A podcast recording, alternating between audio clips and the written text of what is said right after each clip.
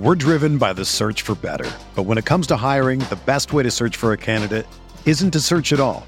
Don't search, match with Indeed. Indeed is your matching and hiring platform with over 350 million global monthly visitors, according to Indeed data, and a matching engine that helps you find quality candidates fast. Ditch the busy work. Use Indeed for scheduling, screening, and messaging so you can connect with candidates faster. Leveraging over 140 million qualifications and preferences every day, Indeed's matching engine is constantly learning from your preferences. So the more you use Indeed, the better it gets. Join more than 3.5 million businesses worldwide that use Indeed to hire great talent fast. And listeners of this show will get a $75 sponsored job credit to get your jobs more visibility at Indeed.com/BlueWire. Just go to Indeed.com/BlueWire right now and support our show by saying that you heard about Indeed on this podcast. That's Indeed.com/BlueWire. Terms and conditions apply. Need to hire? You need Indeed. Support for this podcast comes from U.S. Bank. U.S. Bank wants to know how you reward yourself because they have cards that make every day more rewarding. Are you a points hoarder, cashback guru, low intro APR lover? With U.S. Bank, it's up to you because they have the cards to fit your lifestyle. So earn more whether you're shopping at a gas station or a grocery store, even while planning a staycation. Learn more at usbank.com/creditcard. U.S. Bank credit cards are issued by U.S. Bank National Association N.D. Some restrictions may apply. Member FDIC. Ace is a place with the helpful hardware, folks. At Ace, your backyard's right in our backyard, which means we have hand-picked products that are right for the birds in your neighborhood, like premium bird seed, suet, birdhouses, and feeders. Stop by your local Ace and get everything you need to attract the birds you want, including Ace Wild Bird Food, on sale now. Now through Tuesday only, when you buy two 20-pound bags of wild bird food, get a third bag free. Only at Ace, the helpful place. Offer valid through February 28th at participating stores.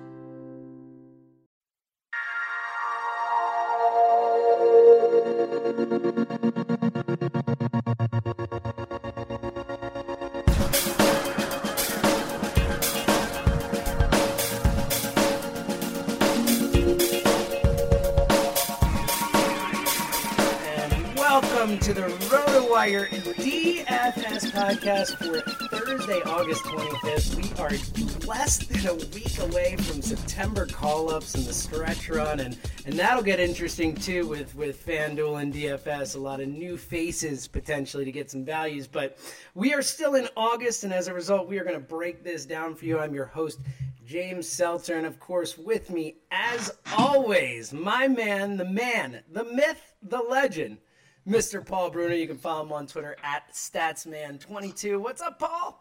Well, you read that just like I wrote it. That's awesome. Well, I got the $5 in the mail. You know, I said that's cool. And no, I'm pumped to talk to Paul. It's, we got a good slate of games here today. A nice 11-game slate. Only two early games, and then the rest of the main slate. So if you're playing an all-day slate, it's a little risky because you're not going to know what those lineups are later. But if you are, make sure to check those early lineups. Paul, let me run through the games here, and then we'll just dive right in. The day starts at 1:10 in Minnesota. Detroit in town, Daniel Norris taking on Jose Berrios, a couple of former top prospects there doing battle. 1:10 start as well in Tampa as Drew Pomerantz and the Red Sox in town taking on Jake Odorizzi, who's pitched pretty well of late, and then we move on to the main slate. So again, the early slate, just those two games, so it might be rough to do the all-day slate. I'd personally recommend waiting for that main slate so you can know who's going to actually be in your lineup and not waste money.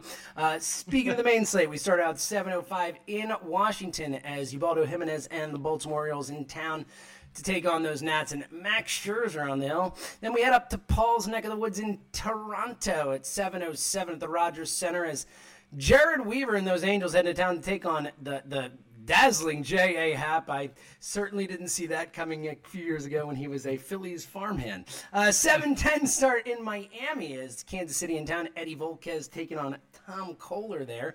Then we move on to 7:15 in St. Louis as Adam Wainwright takes the hill for the Cardinals, taking on Seth Lugo, who I don't know a ton about. I think Paul might tell me a little bit about Seth there. And then we move on to an 8:05 start in Texas as the Cleveland Indians in town taking on the Rangers. Potential playoff preview here. Josh Tomlin taking on Cole Hamels also in the Cy Young race in the AL as well. We move to Chicago as Seattle in town is lefty James Paxton making his first start off a short stint on the disabled list, taking on the righty Anthony Renato. And then we move on to an 8-10 in Milwaukee. Chad Kuhl and those Pirates heading into town. Kuhl or Kuhl, I'm not 100% sure. I'm going to go Kuhl because it sounds cool. Taking on the Brewers and Willie Peralta. Two more left on the slate, 9:40 start in Arizona as Atlanta and Matt Whistler taking on Robbie Ray and the D-backs. Ray coming off that 13 strikeout performances, look good of late. And then we round out the evening at 10:10 in Los Angeles as the Dodgers really looking to sweep this series here with the Giants. 10:10 start, Matt Moore taking on Ross Stripling there. So a lot of not just fantasy impact there, but real baseball impact as we get close to this playoff stretch run, Paul. Let's jump to the 1:10 game, which has one team that is at least potentially vying for the playoffs in Detroit. Daniel Norris on the hill, taking on Jose Berrios and those Twins. Berrios has been a big disappointment in the sense that he was one of those prospects, high-end prospects, who was expected to be ready to go, and he's been awful. So how do you kind of view this game? And Norris, another kid who's got a lot of talent but still young and inconsistent. Well, that Berrios ERA tells the story all by itself at 9.28. He's got a 2-3-1 loss, so those two wins must have been backed by a hell of a lot of offense, I think, looking back at the log.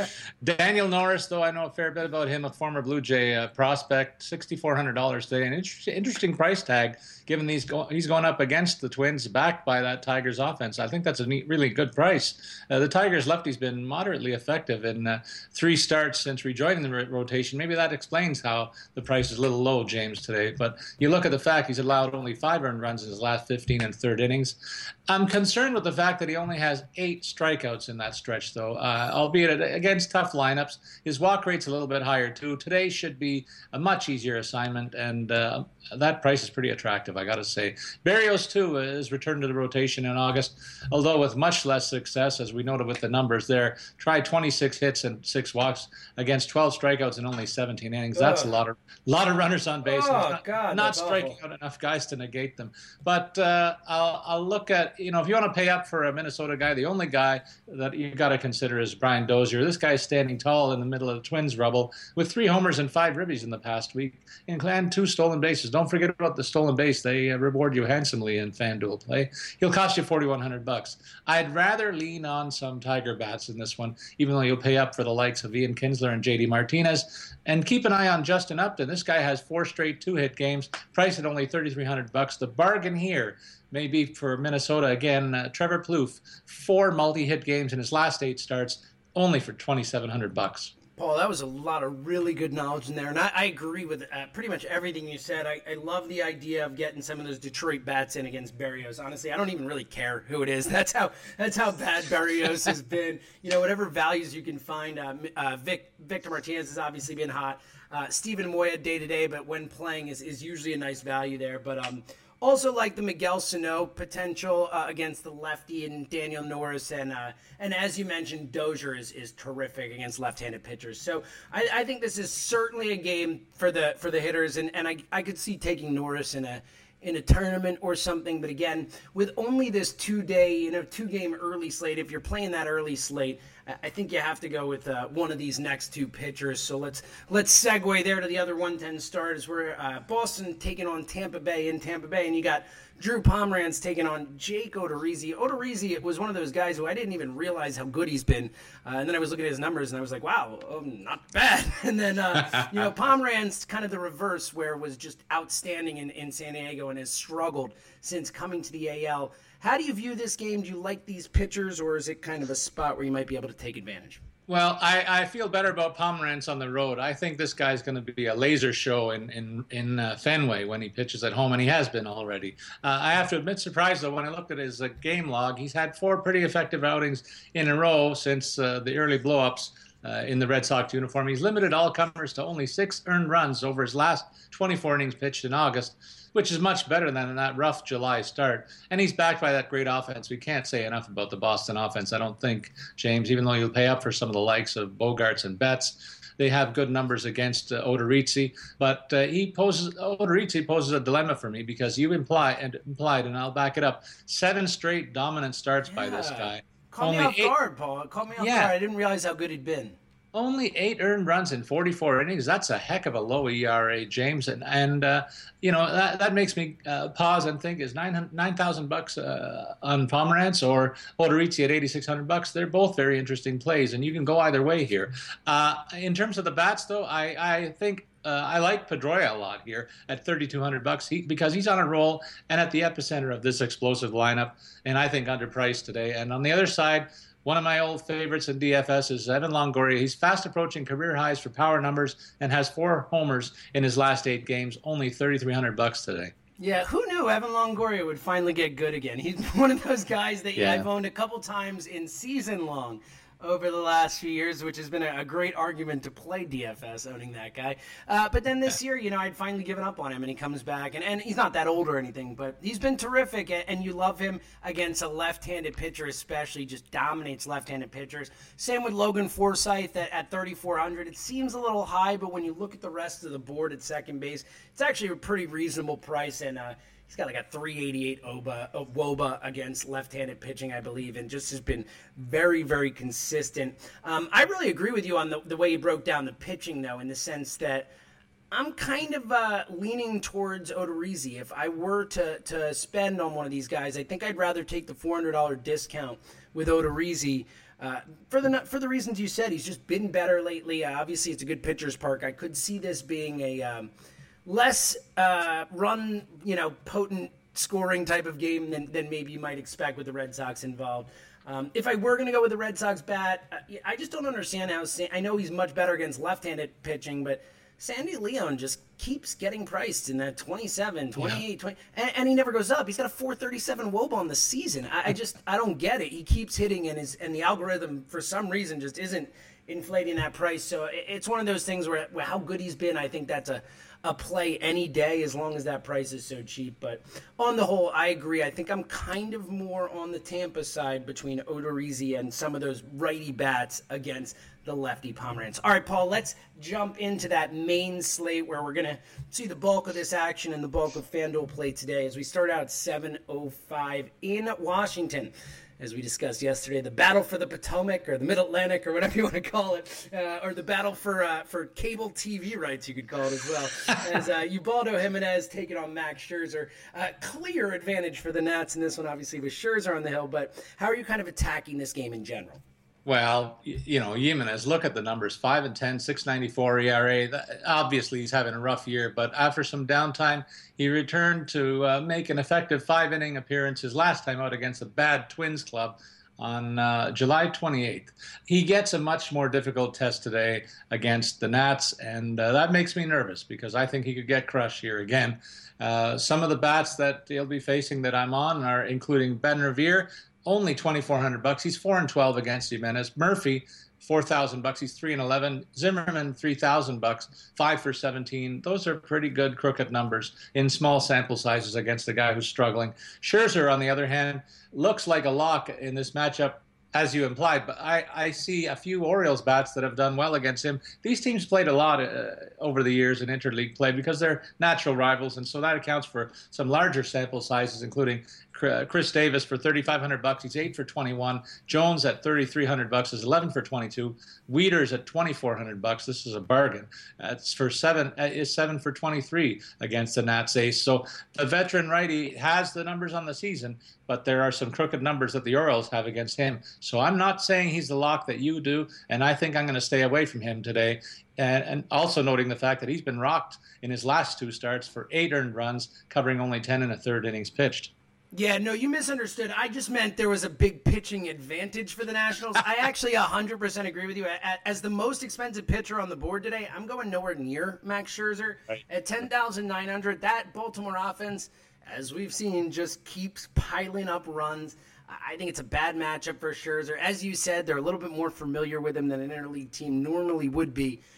I don't like that spot at all. I totally agree. I love getting those Washington bats in, though, against Ubaldo. See, it's one of those spots where I'm not going to roll out Scherzer for the price, but I also don't think I'm going to take that risk on any of those Oriole bats, except maybe if I want to kind of get some low ownership on some solid guys in a GPP, because likely people are not going up against Scherzer if they don't have to. So, but I love the bats you mentioned, whether it be, I mean, Daniel Murphy, I know he's 4,000, but he should be the most expensive second baseman on the board. And all that guy does is just keep rocking it and killing right-handed pitching. So I just think there's a lot of upside on that Nationals side of the ball, and much less so on Baltimore than a normal day. All right, let's head to your squad here. It's 7:07 start in Toronto at Rogers Centre. Real quick, before we jump on, why do they call it Rogers Centre and not the Rogers Centre? Like, why, instead of saying at the Rogers Centre, they always say at Rogers Centre? I don't even call it that. I call it the SkyDome. Oh, I love it. You go old school. It is the SkyDome. It'll always be the SkyDome. Ted Rogers was the owner of the Jays for a long time, and now the club's still owned by the Rogers family. So it's a nod to them, obviously, and it's just they go with it. It's just a unique moniker, I guess, to take up. Yeah, it's a weird grammatical thing that they don't put. It's like Tottenham Spurs. You're supposed to say Spurs and not the Spurs when they're talking about, like, stuff like that. Whatever. I had to ask. You're my Toronto expert. You're my Canada let's call it the SkyDome. Right? Let's go old school. Okay, beautiful. All right, Jared Weaver coming into the SkyDome with the Angels to take on J.A. Happ, who has been outstanding this season. Cy Young candidate J.A. Happ. Words I never thought I'd say. Paul, how do you see this matchup in the SkyDome playing out? Well, first of all, to the Philly organization, I have to say a big thank you, but also a nod to the other Pennsylvania team that had an impact. This guy turned his life around, it seems, in Pittsburgh with some tweaking to his operation of pitching quick pitching. With a few seconds between each toss, he's speeding up his delivery, and that accounts for a lot of his success. I think it's changed the way he operates in general, and so this looks, to break down this game, this looks like a tale of pitchers headed in opposite directions. Weaver's been roughed up for 17 earned runs and 21 innings pitched over his last four starts. He's surrendered an astonishing 37 hits while striking only six in that span. I look for the Jays' lesser lights to step up here, offering some discounted value when you look at the matchups. Saunders, for instance, $3,400 bucks. He's 9 for 26. Smoke for $3,000, he's 10 for 34. And Upton, who's been on fire of late, $3,400, he's 6 for 19. All of them faring very well against Weaver, and I expect all of them to be in the lineup today. I'm in on Happ big time in this matchup, even though a small sample size shows a few Angels have done very well against him. But they last saw him before he did the tweaking to his manners that I described earlier. And they'll see a different pitcher on the mound today than the guy that they faced the last time they met a couple of years ago. In fact, he's been a quality start machine, as you implied. That 17 wins is not a fluke. Even though he had a misstep against the Yankees last time out, he still got the W, giving up 4 earned runs in 7 1/3 innings pitched, and he still got the win, as I said, and he'll do so again today. The only concern that I have is that Albert Pujols is lighting things up lately. He's a $3,400 price tag. Another guy for the Angels that I like is Calhoun. He's worth a play at $3,000, but I can't go through this without mentioning the white-hot Russell Martin, still priced at $3,400, and Tulo at $3,200. There's a lot of Jays bats that I love in this matchup. Yeah, great point. Also, just the quick mention, I love that of Ray Searage out in Pittsburgh. We've seen that guy do, special things with a lot of these, reclamation projects at pitcher. It's always one of those things where you see a guy go to Pittsburgh and you're like, eh. All right, maybe he's got a chance, like a Juan Nicasio. It doesn't look like that worked out, but J.A. Happ certainly seems like Searage turned it around, and like you said, that little switch of just making him work faster has really been a big difference for him. So I like that call. I like Happ against this porous L.A. offense. However, just in terms of value, I think I'd rather go, the $1,200 cheaper with Odorizzi. But a much better matchup, and I'm probably not playing Odorizzi because I'm not doing that early slate. So I think Happ is one of the better pitching values on the day, and he still stays under five figures. It's crazy. You see all these ace-type guys always get into the $10,000, $11,000 range, and he never does. And they don't get it because he's been better than all of them. So it's really surprising. All right, Paul, let's move on as we head away from Toronto and go much further down south as we head down to Miami as Kansas City in town. Edinson Volquez has taken on Tommy Kohler.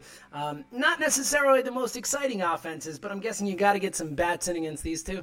No question, Volquez has been smacked around in his last five starts, giving up at least 4 runs each time out. 41 hits and 8 walks in only 27 1/3 innings will do that to you. And on the other side, Kohler looks like a solid play just by comparison. He's riding the wave of 6 straight quality starts, James. I was surprised to see that, allowing only 7 earned runs in 39 innings pitched. A 40-7 strikeout-to-walk ratio is also pretty solid.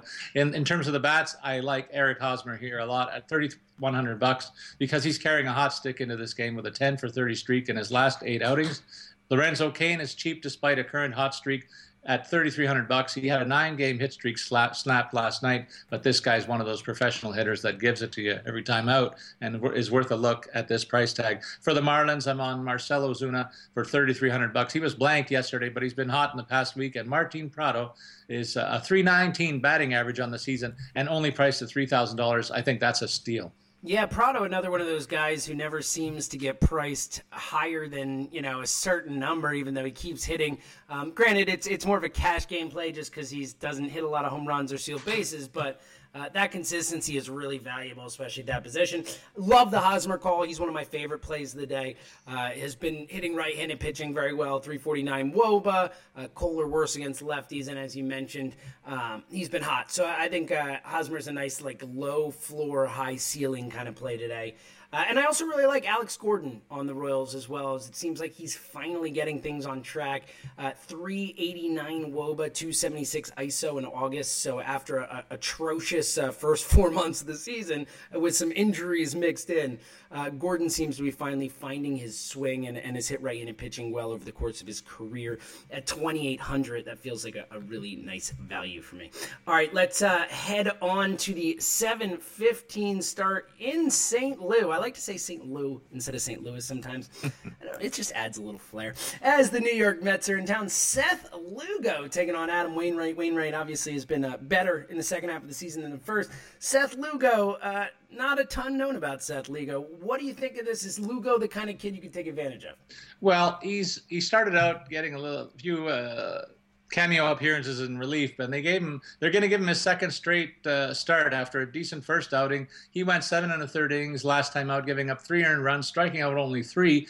Not a lot in terms of a book on this guy of late, and I think he's going up against a pretty tough lineup in St. Louis. I'm not inspired, and I think FanDuel isn't either, pricing this guy at $5,500.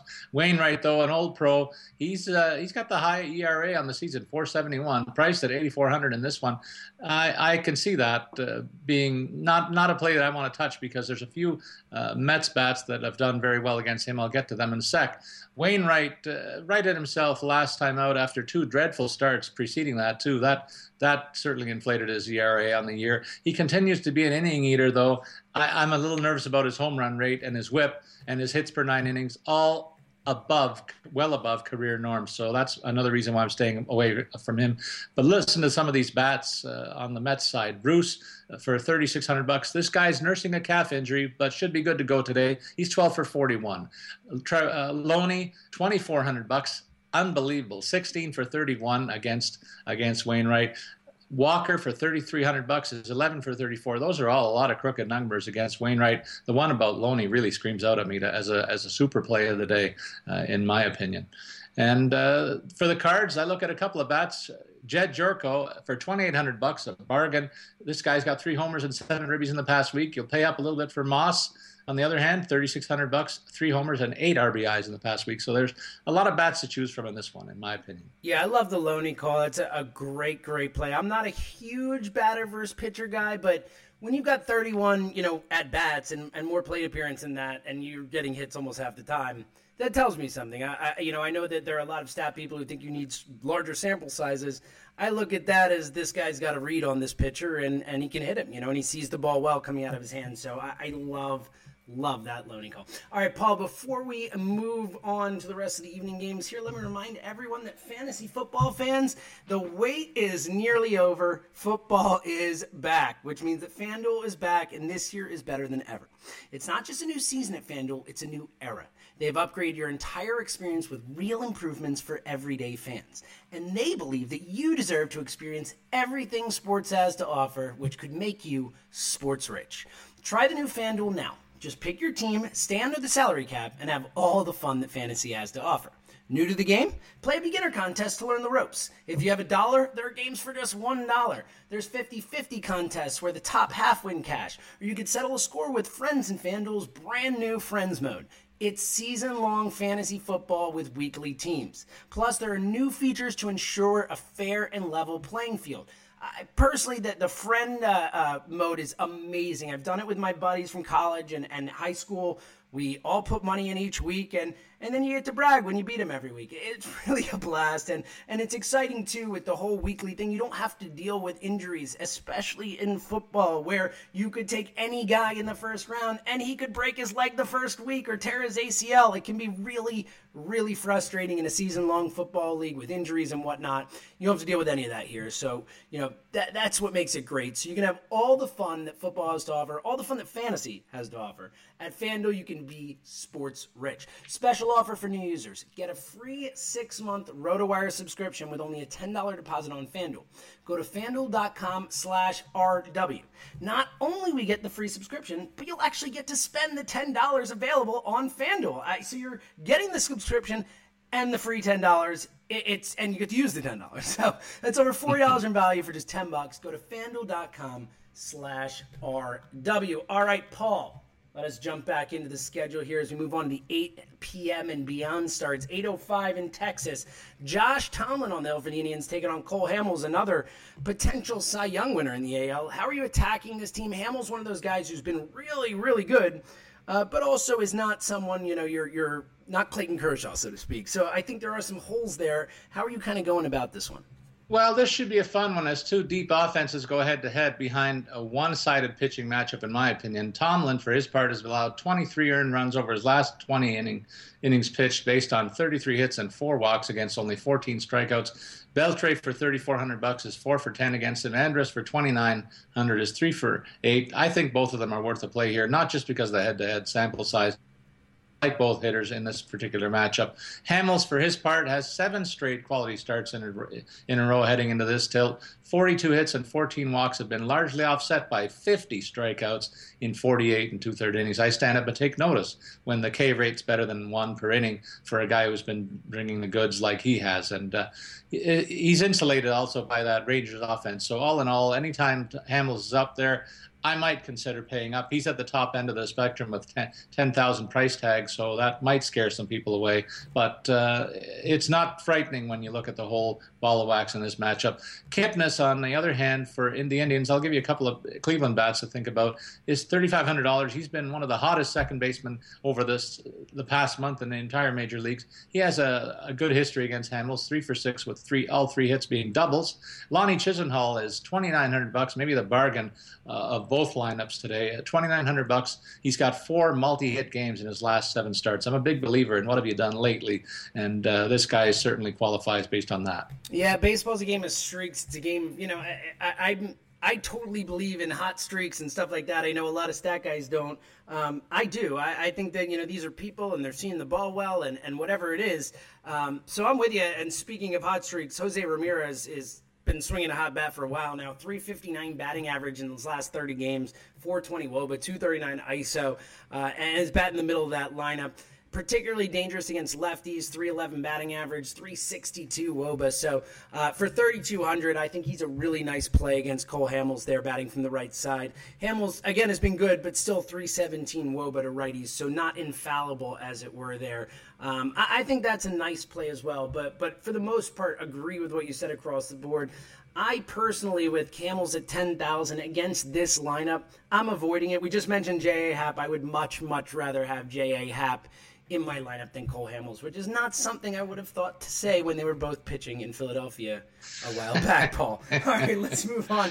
8-10 start in Chi-Town as Seattle's in town. James Paxton making his first start off the DL, the lefty, taking on the righty, the hittable righty, Anthony Renato. How are you viewing this game? I'm assuming some bats against Renato, but how do you feel about Paxton coming off the DL? Well, I'm a little nervous. They're saying it was a minor elbow issue, and normally if it was a serious one, he'd be done for the year. So a red flag around this guy, I think, despite the fact that he headed into that DL break on a streak of four effective starts where he only allowed 5 earned runs over 28 and a third innings with a 27-3 strikeout-to-walk ratio. If he comes back as that player, he's worth a play. But there's no guarantee with his arm being questionable, in my opinion, even though he gets a weak White Sox offense tonight. Renato, for his part, he's a spot starter who takes the place of staff ace Chris Sale, who's been pushed back a little bit. I lean heavily on Paxton in this one. If you had to pick one over the other, look at some of the bats. Nelson Cruz, one of my DFS favorites, priced high at $4,000. He's been getting that power stroke in order in the past month, and that makes me stand up and take notice. I like the price tag on White Sox power bats in this one too, as Fraser and Abreu were both at $3,400, representing good value today, in my opinion too. Yeah, I agree. I personally, though, I love Paxton today. I generally lean towards your general philosophy of kind of worrying when guys are coming off the DL, especially anytime elbow. Minor elbow is not a thing for me. You know, it's like, I don't know if there is such a thing as a minor elbow for a pitcher.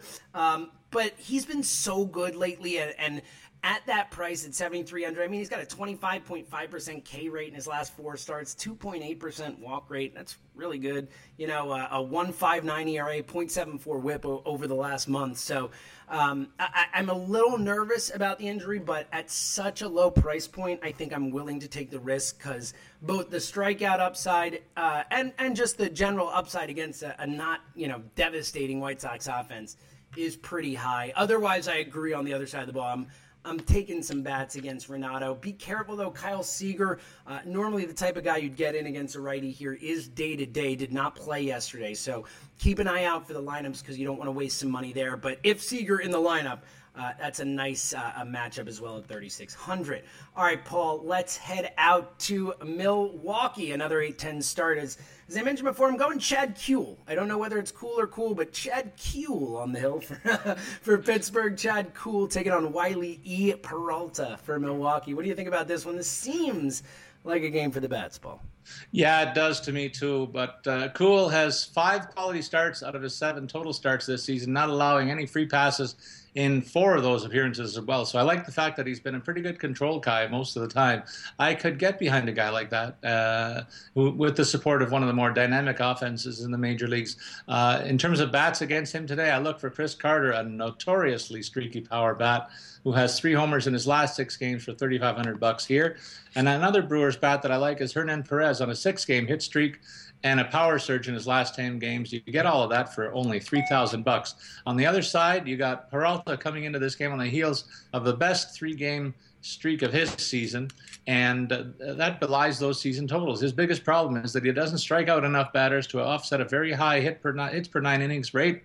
He's had success against the trio that forms the heart of the Pirates order, and that gives me pause because he's limited McCutchen to a 3-for-15, Mercer to a 1-for-15, and Marte to only 2-for-11. So that's pretty good control of the guys that really run the offense most nights for Pittsburgh. In terms of bats, I like Gregory Polanco. He's the Buccos' hot stick right now. You're paying up for him for $3,800. You get a guy who's got 5 multi-hit games in his last 9 starts, including his last 3 straight. And I keep an eye on Francisco Cervelli. That's a great name, one of the better names in the major leagues.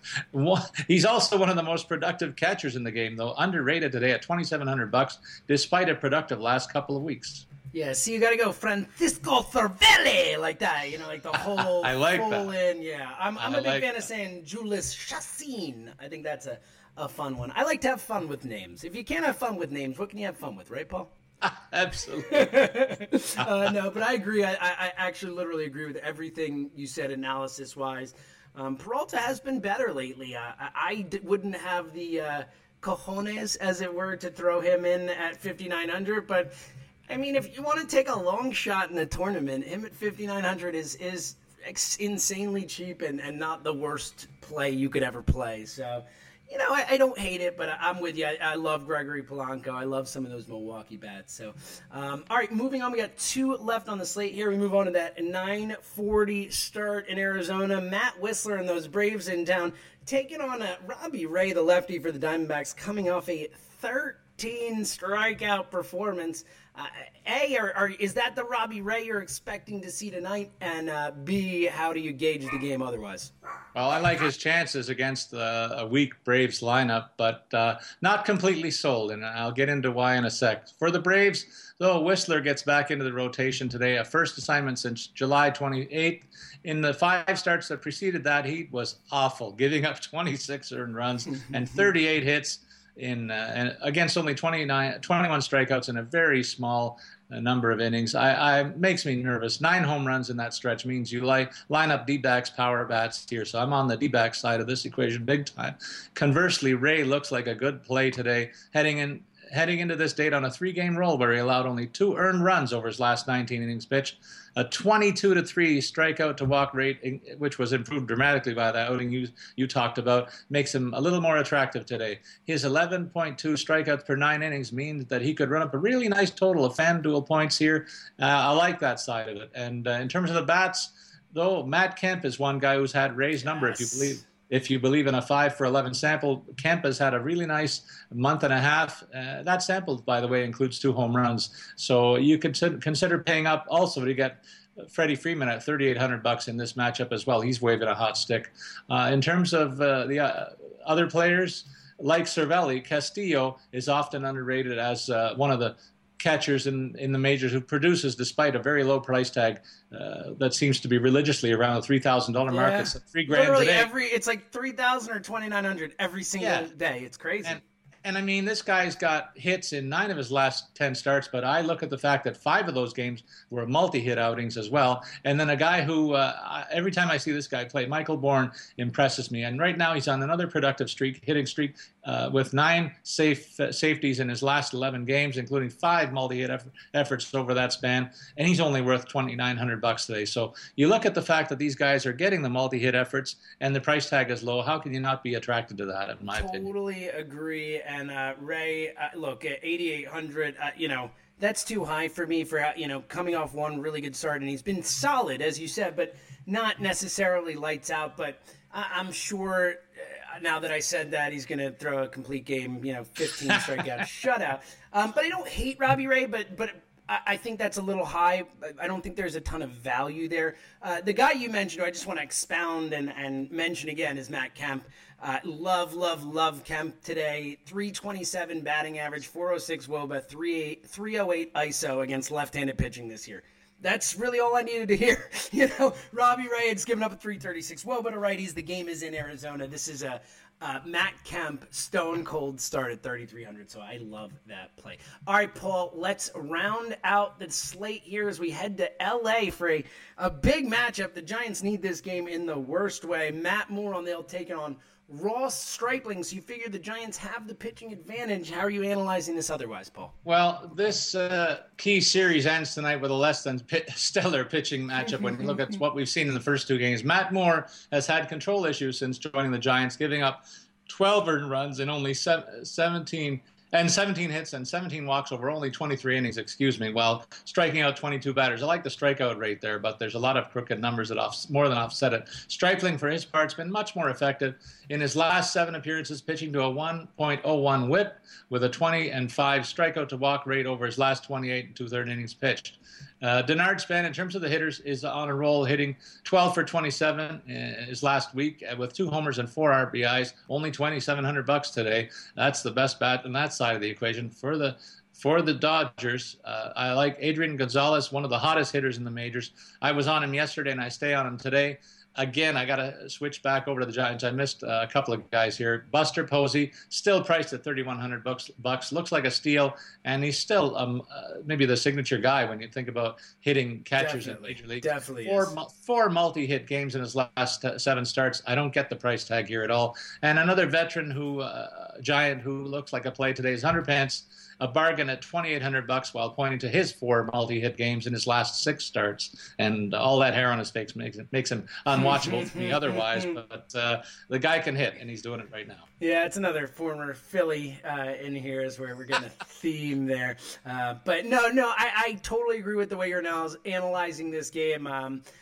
There aren't a lot of Dodgers, especially with a lefty on the hill, who I'm super excited about. Howie Kendrick at $2,700 seems like a decent value, been hitting well lately, but not exciting. I'm more on the Giants side as well, like Brendan Crawford at $2,700. Just the lefty-righty matchup, 184 ISO against righties, and he's cheap. Stripling, I've not been impressed with. I know he's been okay at times, but I think he's pretty hittable, which leads me to the other guy I like a lot is Denard Span at $2,700. Seems to have found his groove lately. He's got a 370 WOBA and a 191 ISO in August. Span has really seemed to be getting it going lately, and obviously a little speed potential there. I like that matchup against Stripling. Paul, that's going to round it out for the day. As always, a blast. You can follow Paul Bruno on Twitter at Statsman22. Paul, what do you got going on coming up? Any yachting adventures or pro sports things that you're doing? It seems like it's been a good time to be Paul Bruno lately. Now, I didn't even tell you about this, but right after this, I got to race out to a football practice featuring the Hamilton Tiger Cats at their new field. I haven't seen it yet, but I was invited today by the ownership of the squad.